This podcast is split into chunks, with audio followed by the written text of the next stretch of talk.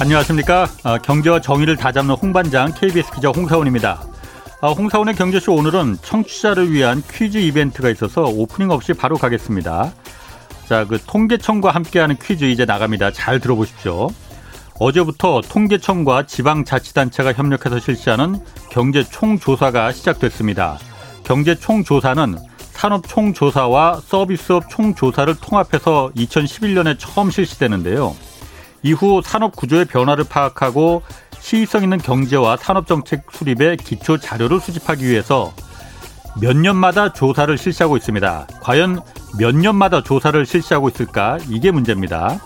1번 5년, 2번은 10년입니다. 어, 힌트는 한 자리 해입니다. 한 자리. 1번 5년, 2번 10년. 어, 정답 보내주신 10분 추첨해서 2만원 상당의 빵 교환권 보내드립니다. 정답 아시는 분은 짧은 문자 50원, 긴 문자 100원이 드는 샵 9730으로 정답과 성함 보내주시기 바랍니다. 아, 당첨자는 방송 끝날 때 알려드리겠습니다. 자, 홍사원의 경제쇼 출발하겠습니다.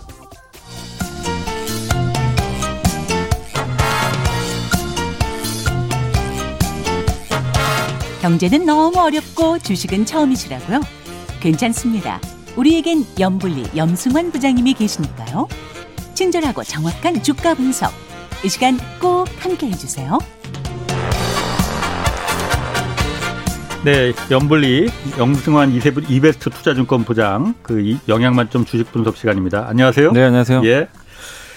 오늘 뭐 표정이 좋으신 거 보니까 오늘 보니까 많이 올라서 좋으신 것 같아요. 아니요, 많이 오른 건 아닌데 근데 요새 참 분위기가 괜찮은 것 같아서요. 예, 네. 알겠습니다. 오늘 연불리 염승환 부장께 질문 있으신 분들도 짧은 문자 50원, 긴 문자 100원 드는 샵 9730으로 문자 보내주시기 바라고요.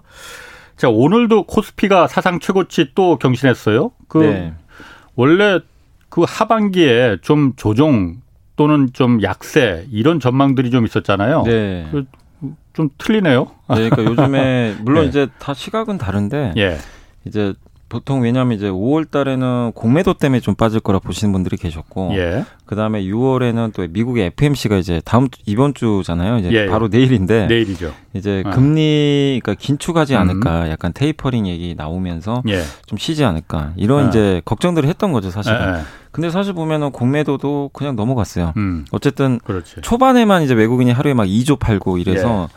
며칠 빠진 건 있지만 결국 그것도 그날로 끝나고 증시가 5월 달도 올라 버렸고 예. 6월 달 들어와서는 물가가 급등했는데도 그거를 오히려 긍정적으로 해석을 하면서 음. 긴축 이슈가 좀 완화되면서 증시가 올라가고 그러다 보니까 지금 시장이 악재 반응을 안 합니다. 악재 음. 거의 반응을 내성이 안 해요. 네, 내성도 생겼고 네. 오히려 사실 인플레가 그러니까 물가 상승률이 5%면 굉장히 높은 거거든요, 진짜. 그렇죠. 왜냐하면 미국이 그 연준 의장이 얘기했던 게 2% 이상을 유지하는 게 목표인데 연평균. 예. 근데 그걸 5%나 예. 넘었으니까 굉장히 충격적인 수치인데도 그거를 시장은 되게 좋게 해석을 해요. 오히려 이제 꺾일 거다. 음. 더 이상 이렇게 높을 수 없다. 이런 식으로 해석을 하다 보니까 시장은 지금 이제 좋은 것만 보는 그런 흐름들이 음. 계속 나오는 것 같아요. 그리고 음. 설사 긴축 뭐 테이퍼링 할 수도 있죠. 예. 할 수 있지만 뭐 하긴 할 것 같아요. 예.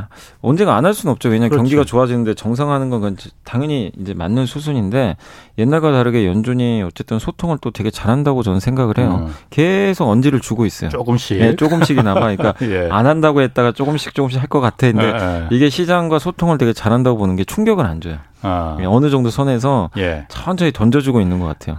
예, 그러다 보니까 시장도 거기에 적응을 하는 거죠. 예. 그래서 마치 우리가 그때 올해 2월부터 4월까지 증시가 좀 힘들었잖아요. 예. 그때 힘들었던 이유가 금리 예측이 안 돼가지고 예. 기억나시겠지만 금, 미국의 국채 금리가 엄청나게 급등했을 때 예. 적응을 못하니까 시장이 막 요동을 쳤는데 예. 나중에 어떻게 되냐면 금, 금리가 올라가도요 나중에는 예. 증시가 뭐 빠지지 않고 예. 오히려 올라가는 모습이 나왔던 게 결국 적응인데 예. 지금도 연준의 이런 어떤 커뮤니케이션에 시장이 많이 적응을 좀한게 아닌가 음. 이렇게 보여집니다. 그리고 결정적인 게 어쨌든 이제 이런 뭐 악재 내성도 생기고 이런 것도 좋지만 시장이 올라가려면 근본적으로는 펀더멘털이잖아요. 음. 이익이 늘어나야 되는데 그렇지. 이번 주도 미세하지만 0.2% 정도 예상 이익이 더 올라갔어요. 예. 그러니까 증권사 에너지스트의 추정치도 올라가고 한국만 그런 게 아니라 전 세계가 비슷해요. 예. 네, 이런 현상들이 좀 계속 나오고 있기 때문에 시장은 지금 당분간 좀 빠지기보다는 음. 저도 뭐 이렇게 강세론자 중에 하나지만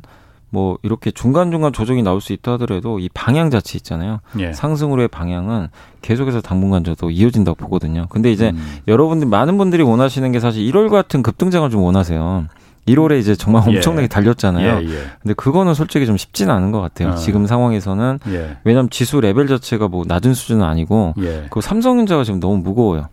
그러니까 삼성전자가 움직여주면 예. 1월과 같은 모습이 한 번은 나올 수도 있겠죠. 아. 근데 지금 오늘도 보니까 삼성전자가 되게 좀 답답하더라고요, 사실은. 왜 그런 거예요, 삼성전자? 그러니까, 그러니까 삼성전자 가장 대한... 대표적인 한국 증시 가장 대표인데. 네. 근데 삼성전자가 하고 있는 사업 자체가 어. 그러니까 요새 네이버 카카오는 잘 가지만 무형자산 회사들이고 예. 삼성전자는 뭘 만들어서 판매를 하잖아요. 예. 근데 거기에 대해서 좀 불확실성들을 많이 느끼시는 것 같아요. 뭐냐면 음. 일단 반도체도 과연 3분기에 진짜 좋을까? 끊임없이 의심을 해요. 왜냐하면 대만의 PC 업체들 실적이 꺾였어요. 예. PC에 반도체가 들어가잖아요. 예. 그러니까 그러다 보니까 아 이거 진짜 반도체 이거 음. 꺾이는 거 아닐까? 음. 불안한 거죠 사실은. 음. 그리고 모바일도 확신을 못해요. 중국이. 꺾였거든요. 예. 근데 진짜 3분기에 아이폰하고 삼성의 폴더블폰 나오는데 그게 매출을 살려줄까? 음. 이런 의구심. 그러니까 이러다 보니까 거기에 대해서 아니 뭐 걱정할 필요 없어 이런 측이 있고 아니야 이거는 확인해야 돼. 음, 음. 그러니까 서로 충돌하면 주가가 결국에 움직이지 못하거든요. 예. 그러니까 이런 것들이 어느 한쪽 방향으로 언젠가 움직이겠죠. 네, 그때까지는 좀 시간이 걸리다 보니까 삼성전자가 좀 무겁게 움직이고 그러다 보니까 증시가 오르긴 오르는데 굉장히 천천히 올라가는 음, 그런 그렇구나. 흐름이 나오고 있다고 보시는 게 좋을 것 같아요. 아까 그 네이버 카카오 얘기하셨는데 네. 특히 그 카카오가 정말 무섭게 치고 올라가잖아요. 네. 이게 이유가 뭐 특별히 있는 겁니까? 일단 카카오는 기본적으로 네. 이게 전세가 역전될 수밖에 없었던 게요. 그 2018년도, 19년도에는 실적이 그렇게 좋지는 않았어요. 왜냐하면 예. 카카오 뱅크, 뭐 페이, 카카오 페이지, 뭐 카카오 모빌리티 다 아시겠지만 지금은 누가 봐도 정말 잘 성장했잖아요. 예. 옛날에 초창기에 만들 때만 해도 다 반신반의했어요. 얘네들 성공할까? 음. 돈만 날리는 거 아닐까? 음음. 음. 그런 의구심이 정말 많았어요. 근데 예. 카카오는 투자를 했고, 예.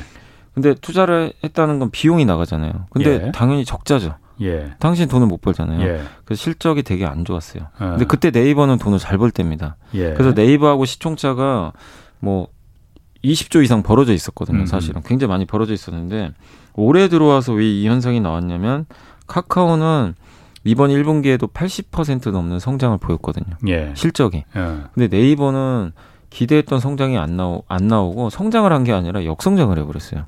어. 영업이익이 그 마이너스 성장인 예. 거죠. 어. 그러니까 그 차이가 결국 벌어졌는데 그 배경은 뭐냐면 이제 카카오는 이미 독점 플랫폼을 만들어서 예. 하나씩 다 성장시킨 다음에 이제 상장까지 앞두고 있잖아요. 예. 그래서 이제 거대한 하나의 플랫폼 사회를 구축을 해서 카카오만의 제국을 구축했는데 예. 이게 돈이 많이 안 들어가 이제 더 이상은 예. 이미 구축을 했기 때문에. 예. 근데 네이버는 뭐가 문제냐면 네이버도 자기만의 영역이 있잖아요.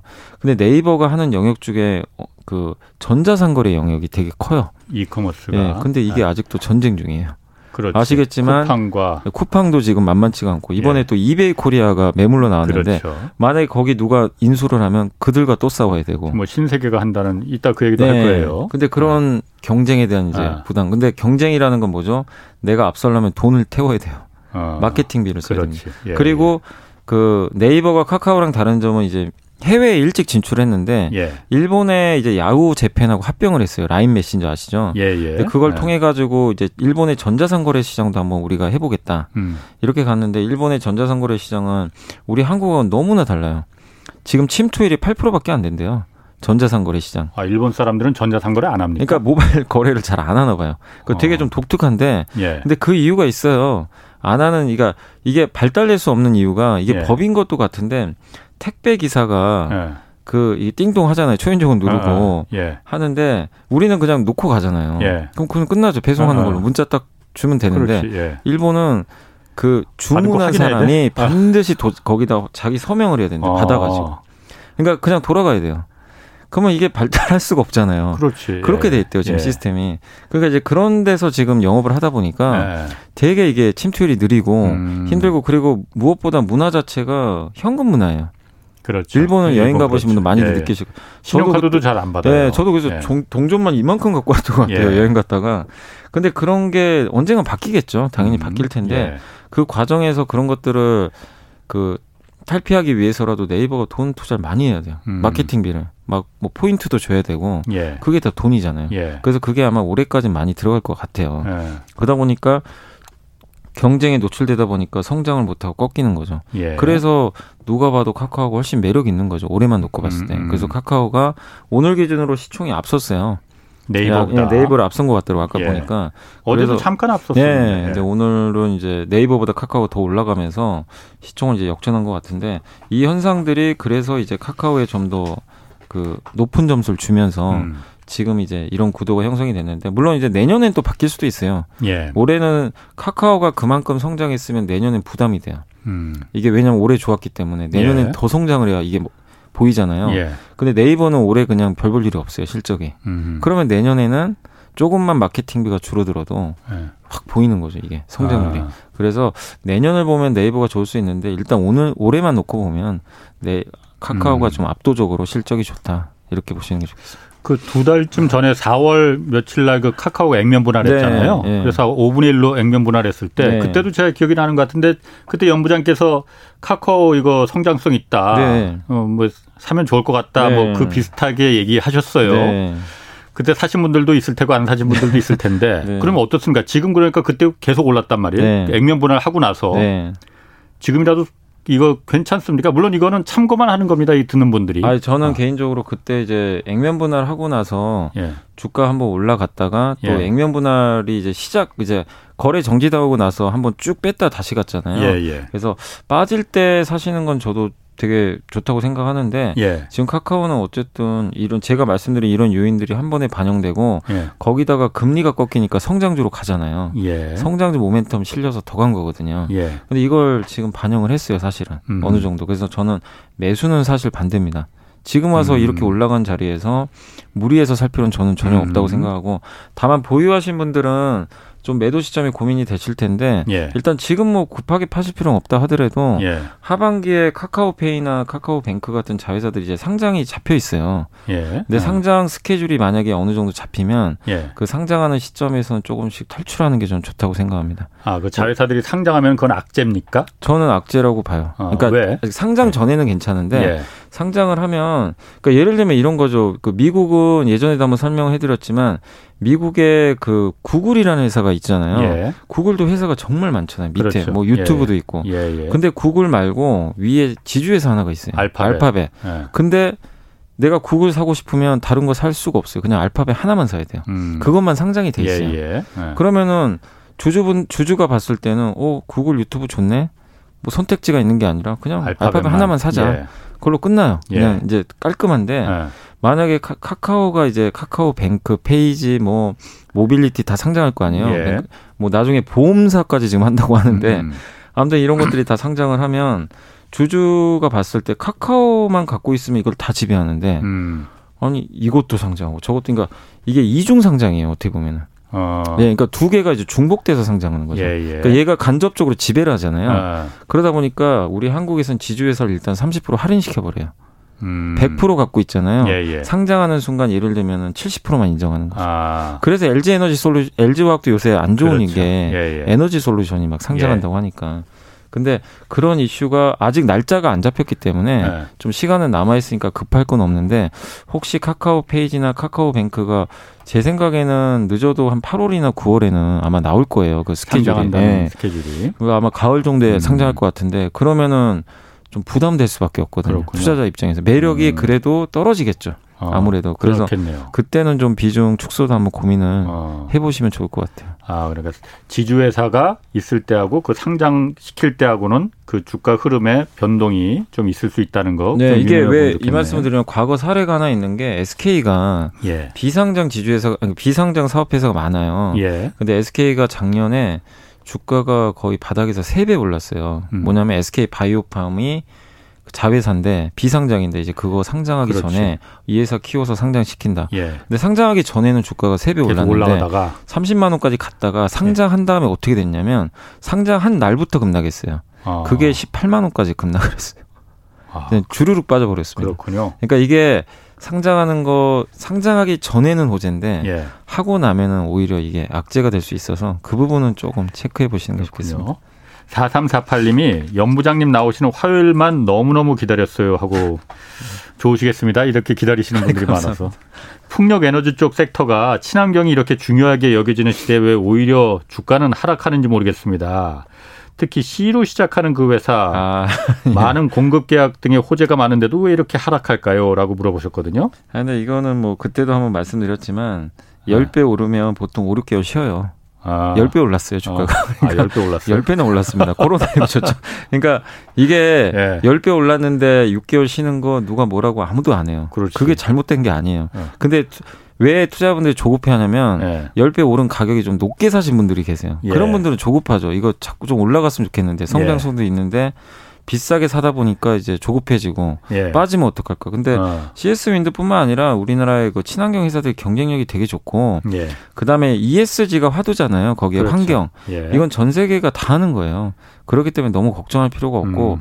풍력은 그 CS 윈드가 좋은 게 세계 1등 기업 중에 하나예요. 윈드 타워라고 음. 하는데 이제 해상 풍력과 관련돼 가지고 다양한 기자재를 만드는 회사니까 기간 조정 지금 잘 받고 있어요. 그래서 그렇군요. 너무 조급해 하지 네. 마시고 장기적인 관점으로 그냥 가져가시면 좋을 것 같습니다. 이진영 님이 사상 최고치라는데 제가 산 거는 그렇게 안 되는 듯요. 네. 뭐 다들 그렇게 생각하시는 분들 뭐 다는 아니지만 많으실 것 같아요. 이런 장세에서 코스닥 바이오를 들고 가도 되는 건지 고민이네요. 코스닥 지금 매수한 가격과 동일한 시가라서 이거 고민입니다. 이렇게. 아니, 저는 단기적으로 이제 바이오도 한 번은 갈 때가 됐다고는 생각하는데 예. 너무 많이 빠졌거든요. 그래서 음. 반등은 할 텐데 문제는 바이오에 대한 인식이 예전 같진 않아요. 예전에는 워낙 또 임상도 결과도 잘 나오고 주가들도 급등했는데 요즘에는 임상 그러니까 신약 개발과 관련해서 뭔가가 없어요. 예. 최근에 어떤 예. 이벤트들이 없어서 되게 좀 답답합니다. 물론 이제 어제 셀트리온이 되게 좋은 임상 데이터를 내놨잖아요. 레키노라주라는 예. 이제 코로나19 치료제 예. 임상 3상을 통계적으로 유의성을 확보했다는 데이터가 나와서 예. 어제 주가 급등했는데 다만 아쉬운 게 코로나19 치료제는 이제 조금 존재감이 약해지거든요. 옛날보다는. 백신 때문에? 네, 백신도 예. 그렇고 점점 이제 확진자가 줄잖아요. 예. 그러니까 작년에 나왔으면 진짜 대박이죠, 사실은. 어. 근데 매출액이 예. 작년 나오는 거랑 올해 하반기에 나오는 건 음. 다르거든요, 사실은. 예. 그래서 물론 당이 필요합니다. 정말 저는 큰 일을 했다고 생각하고 예.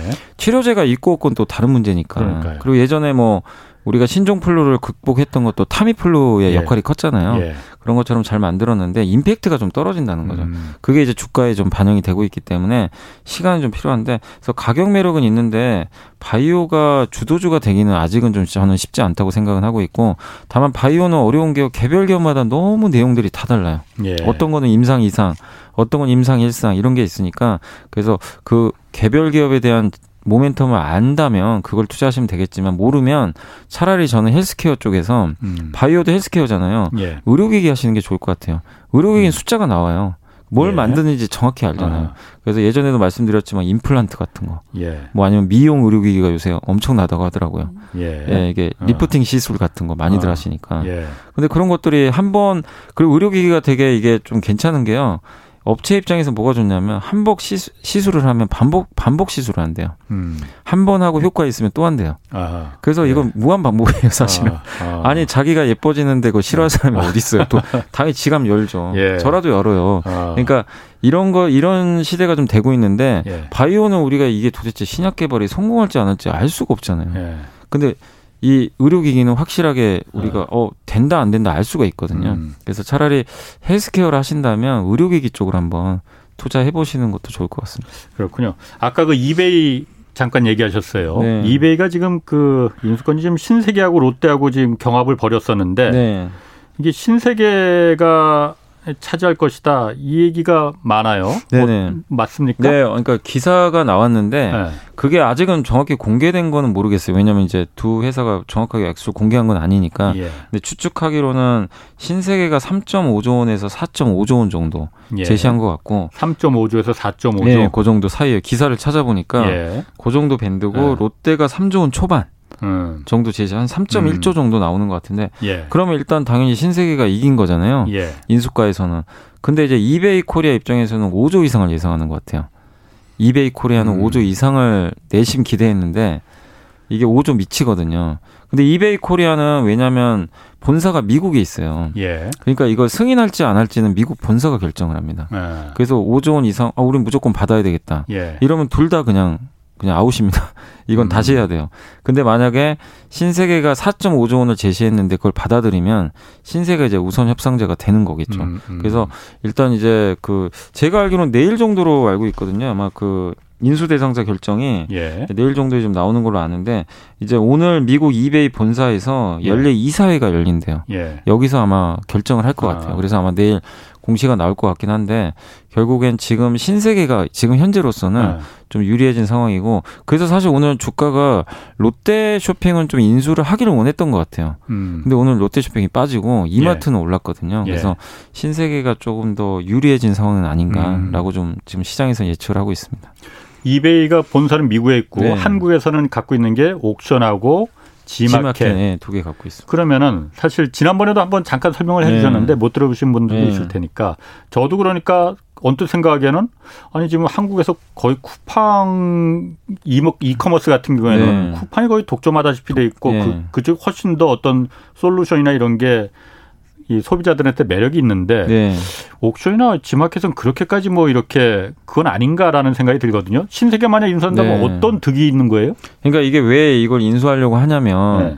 지금 일단 쿠팡 네이버가 양강 체제인데 네. 거래 기준으로 1, 2등이고 사실 근데 그 이베이 코리아 지마켓하고 옥션 합치면요 3위예요. 예. 그러니까 거래액이 적은 건 아니에요. 10조 원대 어. 후반 정도 나오는 것 같더라고요. 어. 꽤 돼요. 근데 이제 이게 이제 약간의 오픈 마켓 방식이다 보니까 예. 사람들이 예전에 이걸 많이 쓰다가 음. 요새 이제 이런 이쪽보다는 다른 쪽을 좀 많이 선택해서 뭐 네이버나 쿠팡을 많이들 쓰시지만 그래도 여전히 거래액이 나오고 있습니다. 예. 근데 이 기업을 그러니까 어쨌든 이베이 코리아를 인수를 하면 좋은 점이 뭐냐면요. 그 스마일 배송이라고 혹시 아세요? 스마일 배송? 아마 들어보시면 스마일 클럽이라고 있어요. 네. 옥션에서 운영하는 건데 네. 이게 뭐냐면 아마존의 fulfillment랑 비슷해요. 어. fulfillment가 뭐냐면 배송을 다 해주는 거예요. 어. 그러니까 만약에 제가 뭐 예를 들면은 스마트폰 케이스를 제가 만들어서 예. 제가 이제 사업자를 내고 만들어서 이 어떻게 보면 그 G마켓에 입점을 했어요. 음. 근데 예. 거기에 가입을 하면 예. 이 G마켓의 그 스마일 그 fulfillment 서비스가 알아서 모든 걸 A부터 음. Z까지 다 대행을 해줘요. 예. 그 시스템이 스마일 배송 이게 갖춰져 있어요. 예. 그러면 이제 음. 업체 입장에서는 되게 편하잖아요. 그렇죠. 수수료만 내면 돼요. 예. 그렇죠. 근데 예. 그거를 갖고 있는 회사가 몇 개 없어요. 우리 한국에 보면 어. 사실은 쿠팡 정도가 지금 하고 있는 거고 예. 대한통운이 일부 네이버랑 같이 하거든요. 예. 근데 아마존은 이미 시작을 했고. 예. 근데 이거를 인수하면 이 시스템을 가져올 수가 아. 있어요. 근데 지금 fulfillment 시대거든요. 어떻게 보면. 그렇죠. 예. 그리고 물류 창고도 있고. 예. 예. 그래서 어. 이베이 코리아에 그걸 이용을 할 수가 있어요. 그러니까 거래액도 거래액이지만 예. 이게 오프라인으로도 어. 활용이 가능해요. 그렇겠네요. 그러니까, 예, 어. 그러니까 그게 있어요. 그게 있다 보니까 신세계나 롯데쇼핑도 이걸 좀 눈독을 들이고 그리고 이 두 회사 입장에서 뭐가 있냐면 신세계는 또 쓱닷컴이라고 있잖아요. 예, 예 그게 지금 근데 주, 예. 주로 신선식품 위주로 하는데 예. 공산품이나 이런 것도 확장하고 싶거든요. 아, 쓱에서? 네, 왜냐면 어. 주로 신선식품이에요, 거의. 우리 예. 먹는 거 위주로. 예. 예. 근데 그건 절대 강자죠. 그렇죠. 근데 롯데 네. 쇼핑은 롯데 온이 있는데 사실 존재감이 그렇게 크지가 않아요. 어, 처음 들어봤는데. 예, 그러니까 근데 아마 회원가입은 돼 계실지도 몰라요. 아, 회원은 엄청나게 많, 몇천만 어. 명이 되는데, 예. 근데 사람들이 잘 안 쓰죠. 어. 근데 그래도 지마켓 옥션은 다 알잖아요. 예. 그러다 보니까 이 두 기업이 그래도 이베이 코리아 인수를 하면, 예. 아까 말씀드린 fulfillment 서비스도 음. 이제 우리 걸로 만들 수가 있고, 그리고 거래액이 점프를 해요. 일단. 예. 그래서 네이버 쿠팡하고 경쟁을 하려면 체급이 갖춰져야 되잖아요. 예. 근데 이 상태에서 만약에 인수를 못하면 체급 싸움이 안 돼요. 그럼 계속 그냥 밑에 있는 거예요. 음. 그래서 무리해서라도 인수를 하려고 하는 건데 다만 이제 일각에선 그거죠. 이베이 코리아 음. 좀 비싼 거 아니냐. 왜냐하면 이베이 코리아가 작년에 1.3조 매출에 예. 850억을 벌었어요. 근데 5조 원 정도 예상을 하잖아요. 매각가를. 예. 어, 엄청 비싼 거죠. 어. 이게 절대 싼 건 아니거든요. 그럼 이베이 코리아가 지금 흑자는 흑자예요. 예, 왜냐하면 중간에 연결만 해주는 거거든요. 아. 크게 돈 들어가는 서비스는 음. 아니에요. 근데 왜 그럼 쿠팡은 왜 적자냐면 쿠팡은 연결해 주는 게 아니라 자기가 그렇지. 쿠팡이 다 물건 다 사요. 물류 창고를 다 네, 갖고 있어서 다 사고 예. 그래서 로켓 배송해서 다 예. 적자죠 사실은 그게. 예. 그래서 이제 돈을 못 벌지만 지마켓 옥션은 그런 구조는 아니거든요. 음. 그래서 이제 흑자 구조인데 다만 1년에 천억 정도 버는 회사를 5조 원에 사야 되냐. 음. 이 논란은 좀 있어요. 근데 그렇게 생각하면 비싸지만 저는 어쨌든 신세계하고 롯데 저는 좀 그 이 이베이 코리아를 네. 인수 안 하면 안 되는 지금 저는 상황이라고 보거든요. 아하. 어차피 이커머스 시장 커지는데 이 매물은 그들 입장에서는 되게 좋은 매물은 맞아요. 음. 그렇지만 이제 결국 지금 분위기로는 좀 신세계가 좀 유제, 유리해진 것 같아서 음, 음, 음. 오늘 롯데 주가가 좀 빠졌다라고 그렇군요. 생각하시는 게 좋겠습니다. 이거 뭐 이베이 코리아 이거 결과에 따라서 요기요 그러니까 그 배달의 민족이 지금 음식 배달 그 1등이잖아요. 네네. 그리고 2위가 지금 요기요라면서요. 네, 여기도 여기도 지금 그그 M&A 시장에 나왔다 그러더라고요. 네, 맞습니다. 이게 이제 17일 날 입찰 결과가 발표가 돼요. 네. 그래서 누가 이제 본 입찰에 참여할지 모르겠는데 네. 신세계는 예비 입찰에 그때 참여를 했어요. 아, 신세계 네. 그러니까 이베이도 참여하고 요기요도 네, 참여했구만. 요기요도 했습니다. 예. 근데 만약에 이베이의 우선 협상자가 되면 예. 이건 포기하겠죠. 왜냐하면? 이것도 2조 원 정도 예상을 하고 있어요. 아. 매각가를. 그러면 이거 4조에다 2조면 6조거든요. 예. 이게 만만한 돈이 아닙니다, 진짜. 신세계가 뭐 엄청난 현금 부자도 그러게. 아니고 예. 그렇기 때문에 두 개를 동시에 인수하는 건 사실상 쉽지 않거든요. 근데 예. 모르죠, 뭐 정영진 회장이 뭐 어떤 생각할지 모르겠지만 예. 일각에서는 이거 두 개 다 인수 무리 아니냐 예. 이런 얘기가 나와서 아마 하나만 할 것 같고, 음. 근데 만약에 신세계가 어쨌든 입찰을 따내면 요기요 매각에 당연히 영향을 줄 것 같아요. 예. 그래서 이거를 포기하면 롯데가 아마 이번에 좀 뛰어들지 않을까. 아. 롯데는 만약에 그 롯데는 저번에 예비 입찰에 참여는 안 했어요. 요기요는. 예. 예. 근데 이베이 코리아는 참여했는데 이베이가 안 되면 예. 요기요 쪽에는 갈 수도 있거든요. 요기요라도 아. 인수를 해서 요기요가 배달 서비스잖아요. 예, 예. 그 롯데 쇼핑이라든가 이런 것들 을 이용해서 뭐 단거리 배달 같은 것도 할 수도 있는 거예요. 연계해서. 예. 그래서 이런 쪽으로 활용도 할 수 있기 때문에 롯데가 의외로 요기요로 인수할 가능성도 있다는 음. 그런 얘기들도 좀 나오고 있는데 어쨌든 내일 발표될 인수 대상자 결정에 따라서 음. 좀 많이 요동을 칠 것 같습니다. 요기요가 그런데 인수 가격이 2조 원씩이나 되나요? 지금 기사 보니까 2조 원 정도 얘기가 아, 나오더라고요. 여기가 네. 언제 생긴 거죠, 그게? 요기요도 꽤 됐죠. 한 그래요? 네, 어. 꽤 업력은 됐어요. 그렇군요. 아, 질문 몇 개 좀 그 받을게요. 불타는 태양님이 삼성중공업이 무상감자 한다는 얘기가 있나요? 5대 1로 무상감자 한다는데 그러면 삼성중공업 주식을 천만 원 갖고 있던 것이 200만 원이 되는 건가요? 하고 물어보셨거든요. 아, 그러니까 그게 뭐냐면 무상금자하면 자본금만 없어지는 거고 네. 여러분의 그 주식 가치가 없어지는 건 아니에요. 그러니까 예. 5대 1이면 내가 가지고 있는 주식 수가 예. 줄어들어요, 당연히. 음. 그러니까 뭐 예를 들면 천주 갖고 있었으면 뭐 200주가 되겠죠. 대신 주가는 다섯 배가 올라가요. 예. 결국 똑같아요. 네. 기업 가치는 변동이 없는데 네. 자본금을 줄여서 재무 구조를 개선시키는 약간 착시 효과가 있어요. 네. 그래서 자본 잠식 탈피하려고 하는 거니까 저번 유상증자도 결정했잖아요. 예. 그래서 주가에 그렇게 큰 영향을 주지는 않을 것으로 보고 있습니다. 그렇군요. 그 8078님이 삼성중공업 이 설명 좀 부탁드린다고 말씀하셨는데. 예, 요새 주가 좀 올라오고 있고요. 예. 저번에 이제 제가 삼성도 한번 말씀드렸던 게 뭐냐면 재무 구조가 좀 너무 안 좋아서 예. 유중이나 좀 할 가능성이 높다고 언급을 한번 예전에 한번 해드렸고요. 그 그렇게 제가 봤던 이유 중에 하나가 삼성중공업의 CFO가 직접 본인 입으로 인, 언급을 했어요. 이대로 가면 자본 잠식 간다. 아. 그렇기 때문에 자본 잠식을 탈피하려면 자본 잠식은 한마디로 자본금을 까먹은 거예요 회사가. 예. 그럼 그만큼 보충을 해야 되거든요. 그러면 누구한테 돈을 받아야 될 거 아니에요. 예. 근데 그거 받으려면 은행에서 빌릴 수도 없고 지금 상황에서 적자니까 그러면은 주주들한테 돈 빌리면 되거든요. 그게 예. 유중이죠. 유중에서 그거를 이제 커버하면 되거든요. 그래서 예. 결국엔 유중을 한 거예요. 예. 근데 이제 그걸로도 좀 모자라고 거기다가 지금 삼성중공업 올해까지는 아마 적자날 것 같아요 실적이. 예. 그럼 계속 자본금 또 까먹거든요. 예. 그러면은 자본금 차라리 이럴 바에는 감자를 해가지고 음. 재무 구조를 개선시키자라는 음. 음. 좀 결정인 아. 것 같아요. 그러면 완전히 자본 잠식 가능성이 낮아져요. 예. 왜 자본 잠식 가면 안 좋냐면 최악의 경우 는 상패까지 가요. 자본 잠식은 그렇죠. 이 그렇죠. 법에 예. 의해서 예. 관리 종목 아니면 상패 갑니다. 예. 근데 그걸 방지를 해야 될 거 아니에요. 예. 그래서 하는 거니까 저는 재무 구조 개선 차원에선 예. 나쁠 게 없어 보이고 삼성중공업 뭐 많은 분들이 재무 안 좋은 거다 알고 계시잖아요. 예, 근데 이제 마지막 불확실성은 다 어느 정도 해소가 음. 됐기 때문에 음. 뭐더 나쁠 건 없다라고 생각하고 있습니다. 그렇군요. 그 삼성중공업도 그렇지만 지금 그 얼마 전에 우리 조선업이 다 이렇게 그 무너진 게 네. 해양 플랜트들 네. 잘못 투자했다가 네. 들어간 건데 요즘 그런데 해양 플랜트 이쪽으로다가 다시 이게 전화위복이 된다는 얘기도 있어요. 네. 대우조선해양도 7년 만에 지금 조 단위 규모의 대양 그 해양 설비 공사 이거 네. 따냈다고 해요. 네. 뭐 한국조선해양도 그렇고 네. 이거 좀 얘기 좀 해주시죠. 그러니까 원래 이게 옛날에 삼성중공업이 드릴십이라고 있어요. 바다에서 예. 이제 원유 수출하는 예, 건데 예, 예. 그거를 수주해가지고 대박이 많이 났죠. 그래서 음. 주가도 많이 갔는데 알고 봤더니 저가 수주였죠. 저가 수주였고 제대로 납기도 못하고 그래가지고 아. 막 소송도 걸리고 그랬는데 결국에는 그리고 이제 그 배를 이렇게 발주했던 선주가 돈도 안 주고 막 예. 그래가지고 되게 지금 힘들어요. 그게 지금까지 와가지고 삼성중공이 이렇게 된 거거든요. 예. 근데 이제 그래서 해양 플랜트 하면 다들 막 두려워해요. 그러니까. 예, 과거에 아픈 기억이 있다 보니까. 예. 근데 지금 해양 플랜트에 대해서는 아무도 기대를 안 하고 있는데 이게 예. 사실은 해양 플랜트는 비싸요. 조 단위입니다, 거의. 그렇죠. 예. 예. 근데 어쨌든 지금 거의 7년 만에 대우조선 해양이 이걸 따냈다는 건 예. 그만큼 지금 해양 플랜트 업황 자체가 이제 최악은 지나갔다. 라는 얘기로 보시면 되겠고 이게 유가 올라가서 그런 것 같아요. 제가 봤을 때는 해양 플랜트는 음. 원유를 시추하는 거예요. 그러니까. 바다에서 예. 유가 안 올라가면 할 이유가 없거든요. 예. 근데 결국엔 이 유가가 좀 최근에 70달러 이상까지 올라갔잖아요. 예. 근데 만약에 유가가 뭐 80, 90까지 간다면 더 수주가 늘어날 가능성이 높아요. 예, 그렇기 때문에 음. 조선주한테는 좋은데 한 가지 걱정은 예. 예전에도 그랬지만 저가 수주하면 안 될 것 같아요. 그러니까 어. 이게 저가 수주인지는 알 수가 없어요.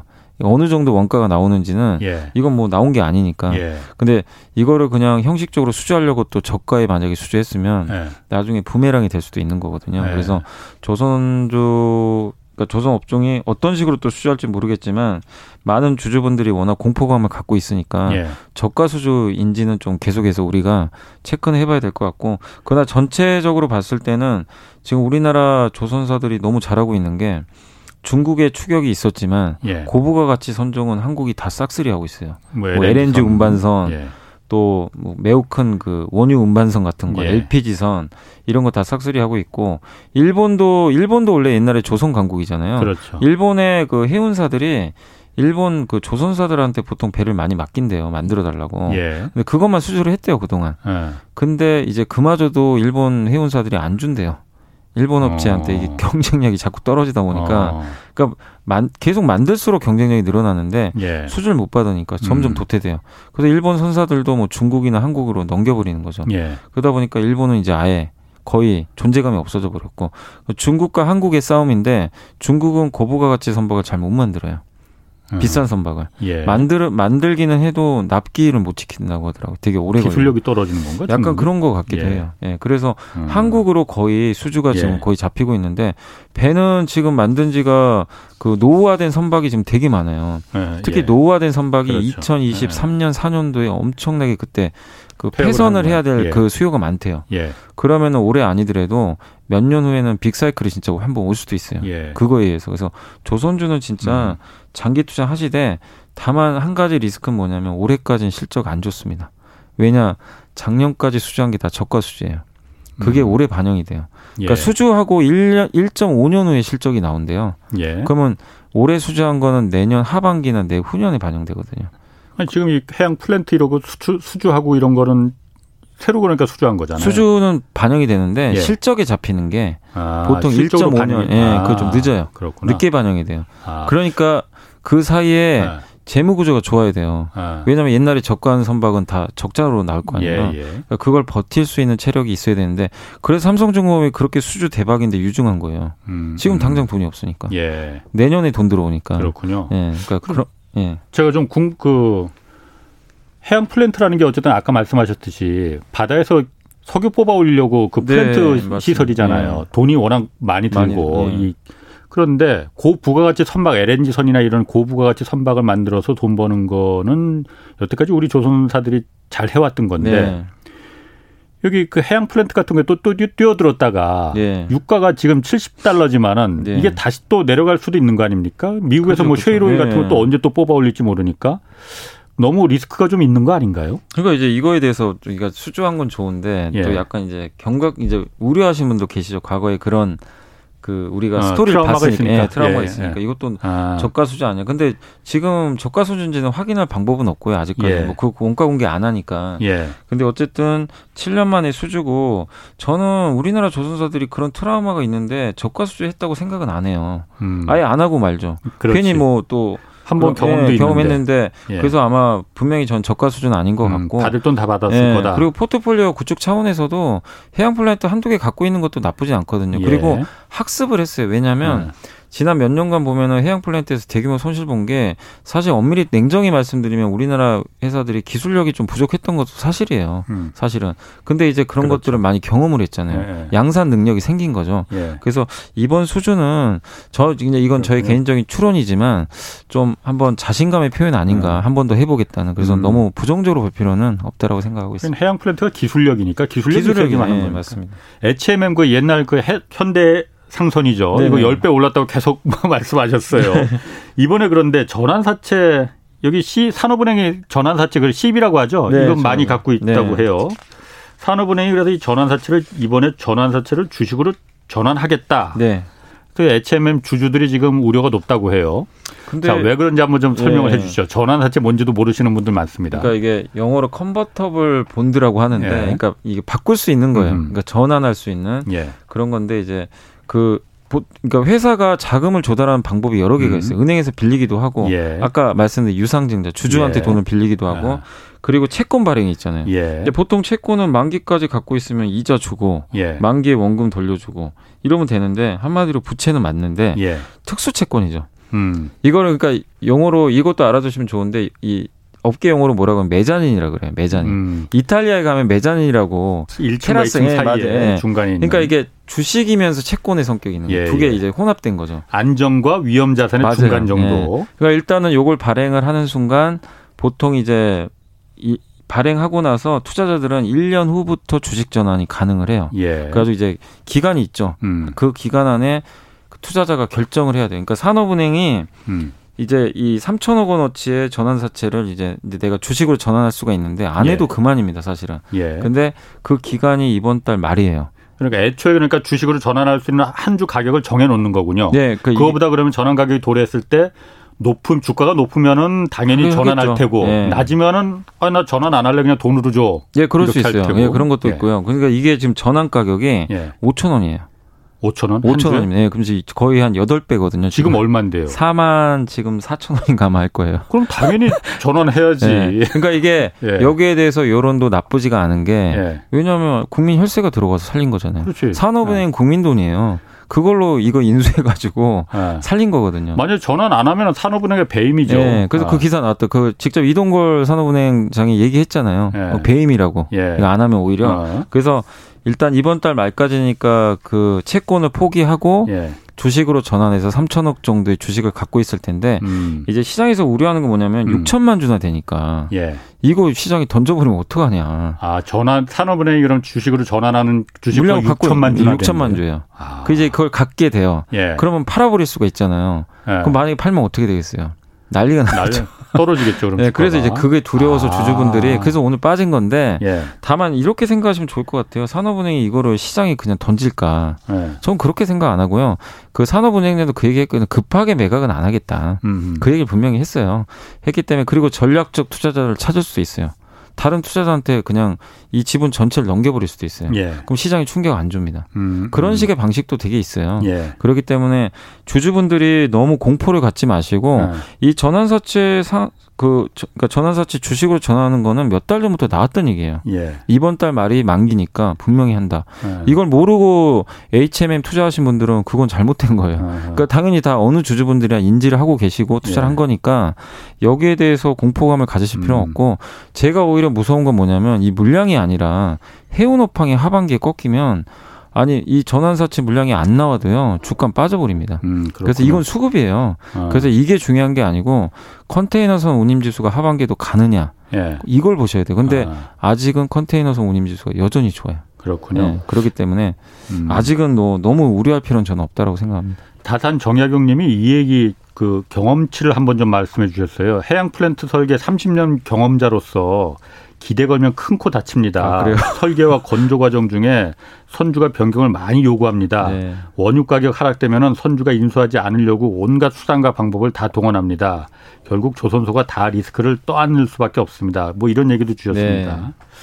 자 그리고 그 뭐 아까 그 먹는 코로나 치료제 코로나 뭐 아, 까 예. 타미플루도 얘기도 네, 잠깐 하셨지만은 네, 코로나 19의 타미플루다 이게 이름이 참 어렵더라고요. 네. 몰 몰루 피라비르. 네, 맞습니다. 맞나요? 네, 이게 게, 임 체인저가 될 것이다. 이게 일단 국내에서 개발된 건 아니고 아니고요. 그런데 우리나라 한국 정부도 이 약 지금 선구매 좀 뭐 검토 네, 중이라고 네, 해요. 검토 뭔가 네. 무슨 소식인가요? 그러니까 이게 뭐냐면은 이제 몰루피라빈이라고 이제 대부분은 음. 우리가 이제 이런 코로나 치료제는 예. 어떻게 보면 이제 약간 어떻게 보면 주사 형태로 예. 가서 또 병원에 가야 되잖아요. 예. 또 치료를 받으려면. 예. 근데 그래서 되게 번거롭기도 하고 불편한 거 어쨌든 음. 그런데 이 타미플루가 좋았던 게 어쨌든 하루에 두 알. 음. 5일 먹으면 나아요. 예. 예. 그래서 그 신종플루 대부분 그래서 이제 어, 어. 극복을 했던 건데 이거를 코로나19 치료제 이게 나오면 예. 그냥 먹으면 돼요. 음. 그냥 이제 우리가 처방 받고 예. 먹으면 이제 끝나는 거니까 되게 이제 죽음에 대한 공포에서 완전히 벗어날 수가 있는 거죠. 예. 그게 하나 좀 좋은 점이고 그리고 어쨌든 간편하니까요. 예. 근데 이거를 미국에서 아직 개발 중이에요. 임상이 끝난 건 아닌데 예. 중간 데이터들을 보니까 되게 효능은 있다고 하더라고요. 가짜 약에 비해서는 예. 효능이 입증된 것 같고 그리고 미국 정부에서도 이 회사 제품을 이미 1조 원 정도 선금에 계약을 해버렸어요. 예. 그러니까 이거 나오기만 하면 바로 그냥 가져가겠다는 거죠. 아, 아. 예. 그리고 우리나라도 당연히. 근데 이거는 아니 나오면 어쨌든 대박이죠. 그렇게요? 먹는 치료제만큼 예. 좋은 게 어디 있어요? 예, 사실은 game changer가 될 수 game changer가 될 수 있어요. 예. 그러면 진짜 코로나 리스크는 완전히 더 경감됩니다. 백신 예. 나오죠. 거기다 이제 먹는 치료제까지 나오면 예. 코로나에 대한 공포감이 이제 거의 없어질 수가 있어요. 어. 사실상 예. 그러니까 옛날에 신종플루처럼 되는 거죠. 예. 를 들면 그렇기 때문에 되게 좀 게임 체인저가 좀 될 수 있는데 근데 이거를 또 우리 한국에서도 일부 경구용 치료제 개발하는 업체들도 있더라고요. 예. 그래서 그날 막 주가가 막 같이 갔어요. 예. 경구용 치료제 그, 그 회사도 같이 아니, 그, 저기 그, 그 셀트리온도 지금 셀트리온 경구용은 아, 경구용이 아니구나. 예. 주사구나. 네, 주사. 예, 예, 예. 그래서 좀 다르긴 한데. 아. 근데 이게 나오면은 사실 이제 그렇지. 다른 약의 예. 의미가 없어질 수도 음, 있기 때문에 예. 뭐 일부 업체들한테는 좀 안 좋을 수도 있겠지만 예. 어쨌든 이게 나오면 네. 전 글로벌 경제에도 굉장히 도움이 될 수 있는 거라서. 그러게. 근데 아직은 이게 완벽하게 지금 개발이 된 건 아니니까 네. 임상을 하고 있는 과정이니까 가을경에 좀 데이터 나올 것 같긴 해요. 그래서 네. 하반기에 어쨌든 이 뉴스들 잘 나오는지 네. 체크해 보실 필요는 있는 것 같습니다. 이름을 왜 이렇게 어렵게 줬대요? 몰루 피라비르. 그거는 잘 모르겠습니다. 저도. 자, 그러면은 아, 이 얘기도 참 아까 그 누가 물어보셨어요. 그 HMM 그래서 아까 말했던 그 현대상선 네. 옛날 이게 그러면은 산업은행이 그렇게 전환 사채를 많은 지금 이득을 보는 거잖아요. 그럼 여덟 배 정도 이득을 보는 거잖아요. 그럼 진짜. 공적 자금을 어쨌든 잘 활용을 한 거잖아요. 네. 이거 그럼 만약 팔면은 그러니까 매각이나 민영화 이 가능성도 있는 거 아니냐 이렇게 물어보셨거든요. 네, 그러니까 그거를 넘길 수도 있어요. 다른 투자자한테. 네. 그러니까 산업은행이 최대 주주인데 예. 이 전환사채 지분 지분이잖아요. 예. 이거를 이 6천억 정도니 이게 3천억 정도 되니까 예. 사실은 이거 3천억인데 지금 주가가 엄청나게 지금 올라갔잖아요. 예. 그렇게 따지면 이게 굉장히 좀 조, 조단위 규모일 수도 있는 거거든요. 예. 근데 이거를 누군가한테 넘길 수도 있는 거죠. 예를 예. 들면 그러면은. 아, 아. 그 그쪽에서 최대 주주가 될 수도 있고 예. 그러니까 그 민간 기업이 누가 될지 모르는 거죠. 예. 근데 제일 좋은 수수는 정부가 어쨌든 민간 기업을 계속 갖고 있을 필요는 없는 그렇죠. 거거든요. 예. 당연히 현금화 해서 예. 국민들 세금 이제 세금 받은 거를 활용해서 이제 국고에 채워 넣어야 되고 예. 그리고 더 좋은 이제 최대 주주를 찾으면 아. 거기에 넘기는 게 가장 아름다운 시나리오거든요. 예. 사실은 그럼 진짜 정상화잖아요. 예. 를 들면은 그리고 옛날에 기억하시겠지만 약간 내용은 다르지만 예. 하이닉스가 예. 옛날에 다 은행들이 다 이렇게 돈 태워가지고 음. 정말 오랜 기간 동안 고생을 했는데 결국 SK 그룹에 넘겨서 예. 정말 아름다운 시나리오로 지금 이렇게 회사가 컸잖아요. 예. 그러니까 HMM도 궁극적인 제가 봤을 때 산업은행의 목표는 민영화 아닐까. 네. 저도 그렇게 좀 생각은 하고 있습니다. 당연히 여기 계속 산업은행이 그 네. 대주주로 네. 남아있을 이유가 하나도 아니죠. 없죠. 예, 예. 산업은행이 뭐 해운에 대해서 아는 것도 예. 아닌데. 그래서 만약에 민영화 쪽으로 가면 예. 지분이 시장에 안 나와요 여기. 던질 이유가 없죠 여기다가. 아 그냥 전략적 투자자로 네, 그냥 넘기면 돼요. 그러면은 이게 수급 부담 없거든요 사실은. 네. 이게 시장에 나올까봐 무서운 거예요. 아니 지금 산업은행이 여기 지분을 갖고 있는 게 전환사채 이 물량만 갖고 있는 거예요? 그러면? 아니, 기존에 아니죠? 다른 물량도 어, 다른 갖고, 예, 갖고 있 예. 어, 그렇군요.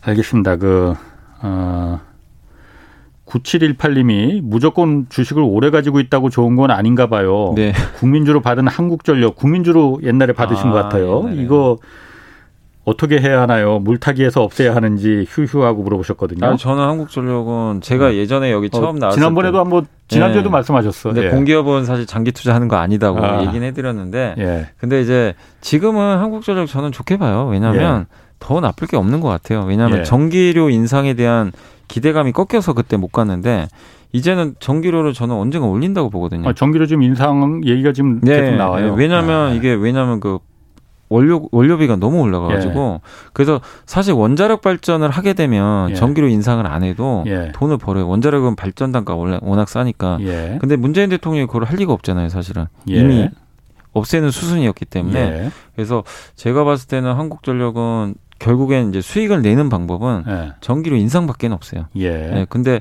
그게 이제 연료비 연동제를 이미 결정을 했으니까 예. 이번 분기인지 다음 분기인지 모르겠지만 저는 음. 한다고 보거든요. 예. 근데 주가는 진짜 낮아져 있잖아요. 음. 그래서 한국전력도 더 이상 나쁠 건 없으니까 음. 뭐 매수하신 단가를 제가 모르겠지만 음. 지금 올해 말까지는 한번 가져가 보시는 것도 좀 좋지 않을까 생각을 하고 있습니다.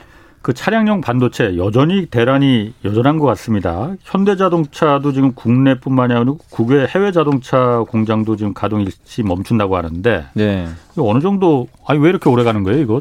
그러니까 차량용 반도체가 어. 정상화된 게 아니고 네. 정점은 지났다는 거예요. 어. 최악은. 예. 그러니까 공급을 그동안 거의 못했는데 예. 조금씩은 이제 공급이 늘어나요. 예. 근데 이제 TSMC도 생산량을 늘리기로 했어요. 예. 자동차 반도체. 예. 근데 늘린다고 바로 그게 생산돼서 예. 공급이 현대차에 되는 게 아니고 약간 기간이 있잖아요. 근데 그 과정에서 일단 반도체 공급을 지금 이만큼 일주일치 받아야 되는데 네. 그 다음 일주일에 들어온다고 생각을 해보세요. 음, 그러면 일단 음. 일단 멈춰야 되거든요. 그래, 예, 예. 네, 그러니까 약간 이거는 시기의 문제인 것 같아요. 예. 그래서 이게 물론 좋은 뉴스는 아니지만 예. 주가도 별 반응을 안 해요. 예. 옛날 같으면 이런 뉴스 나오잖아요. 바로 음, 빠져버리는데 음. 오늘도 보니까 큰 변동이 없더라고요. 아. 그러니까 이런 거 보면 결국에 정상화는 시간의 문제지. 예. 요 자체로서 이제 다시 옛날로 돌아가서 반도체 부족해서 예. 자동차 힘들어진다. 그건 아니라고 보시는 게 저는 좋다고 생각합니다. 아, 현대차 그래서 뭐 기사 보니까 그것도 있던데 직접 반도체 차량용 반도체는 네. 직접 만들겠다고 하는 것도 있던데. 그 현대모비스가요. 예. 그 현대 오트론이라고 있어요. 바, 원래 반도체 만드는 게 차량용 반도체 만드는 예. 기업이 있어요. 아, 아. 그거를 일단은 인수를 했어요. 예. 인수를 한 다음에 근데 이번에 놀랬잖아요. 반도체가 없어서 자동차 못 만드니까. 예. 그래서 DBI텍이라고 있어요, 한국에. 예. DBI텍이 파운드리에서요. DBI텍? 그 DB. DB? 얘는 아. 그 동부 예. 아, 예. DBI텍이 아, 파운드리. 아. 예. 8인치인데 아. 주로 이제 자동차용 반도체도 아. 만들긴 하는데. 그러니까 좀 구형. 구형에. 아. 예. 그게 자동차 반도체 우리 구형에서 만들잖아요. 예. 근데 그거 그 회사랑 같이 협업을 해가지고 차량용 반도체 만들겠다라는 음. 이제 단독 보도 기사가 하나 나왔더라고요. 예. 그래서 현대차 측에서는 아직 확실히 얘기는 안 했는데 그럴 가능성이 좀 높다고 생각을 합니다. 그러게요. 예. 그럴 것 같은데. 뭐 당연히 예. 왜냐하면 부족한데 예. 현대모비스는 어쨌든 그 기술력이 좀 있고 예. 거기서 설계한 다음에 예. DBI텍이 만들어주면 되거든요. 그래서 DBI텍도 기술력이 있으니까 아. 이게 만약에 현실화되면 되게 서로한테 좋은 거죠. 서로한테 알겠습니다. 호야님이 연불리님 보험주는 오를 가능성 있나요? 하고 물어보셨네요. 아, 공교롭게도 제가 보험주는 저는 네. 좀 좋게 봐요. 이제는. 왜? 아니 너무 다 안 좋은 것만 나와서 아. 좋을 것 같고 하반기에 네. 얘기하면 좀 긴데 좀 네. 여러 가지 길지 않게. 예, 그러니까 아. 좋은 모멘텀들이 나올 것 같아요. 예. 그러니까 실손보험 뭐 요즘에 청구할 때 되게 불편하잖아요. 예. 간소화 얘기 나오잖아요. 예, 예. 간소화 통과되면 보험사도 비용이 줄어들어요. 예. 예 그런 부분도 있고 그다음에 5030 속도 제한 아시죠? 아, 그 차량들 차량들 50km 아, 예, 그러면 예. 사, 손해율이 아. 그런 것도 있고 예. 그리고 배당 수익률이 4%가 넘어요. 아, 보험주가? 네, 그리고 전 업종 중에서 예. 유일하게 코로나19 이전에 주가 회복하나 못한 섹터가 보험회사입니다. 아직까지도 손해보험회사. 어. 가격 매력이 있다는 거예요. 아. 이런 면에서 보험주는 저는 좋게 지금 생각을 하고 있습니다. 예. 그렇군요. 알겠습니다. 그 오늘 여기까지 하겠고요. 그 지금까지 염승환 이베스트 투자증권부장 함께했습니다. 네, 감사합니다. 자, 오늘 그 앞부분에 통계청과 함께한 퀴즈 이벤트 정답과 정답과 당첨자 알려드리겠습니다. 정답은 1번 5년이 맞습니다. 한 자리 숫자라고 했으니까 틀린 분들 아마 없으셨을 것 같은데 많은 분들 정답 보내주셨습니다. 그 중에서 당첨자는 0961님, 8998님, 167하나님, 0034님, 4317님, 4747님, 8005, 2806님, 0877님, 2897님입니다. 다 10분 축하드리고요. 이분들께는 2만 원 상당의 그 빵 교환권 드리겠습니다. 그리고 홈페이지에도 공개하겠으니까요. 다시 한번 잘 당첨자 확인해 보시고요. 자, 홍사원의 경제쇼 오늘 이만 마치겠습니다. 저는 내일 다시 찾아뵙겠고요. 지금까지 경제와 정의를 다 잡는 홍반장, 홍사원의 경제쇼였습니다.